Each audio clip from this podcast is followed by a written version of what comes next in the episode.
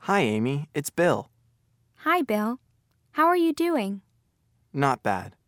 I'm calling to talk about the weekend. Have you got any plans yet? No, not yet.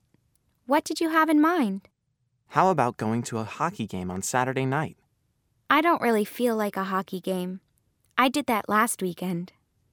Well, then, what about going out for dinner? I'd rather go to a movie.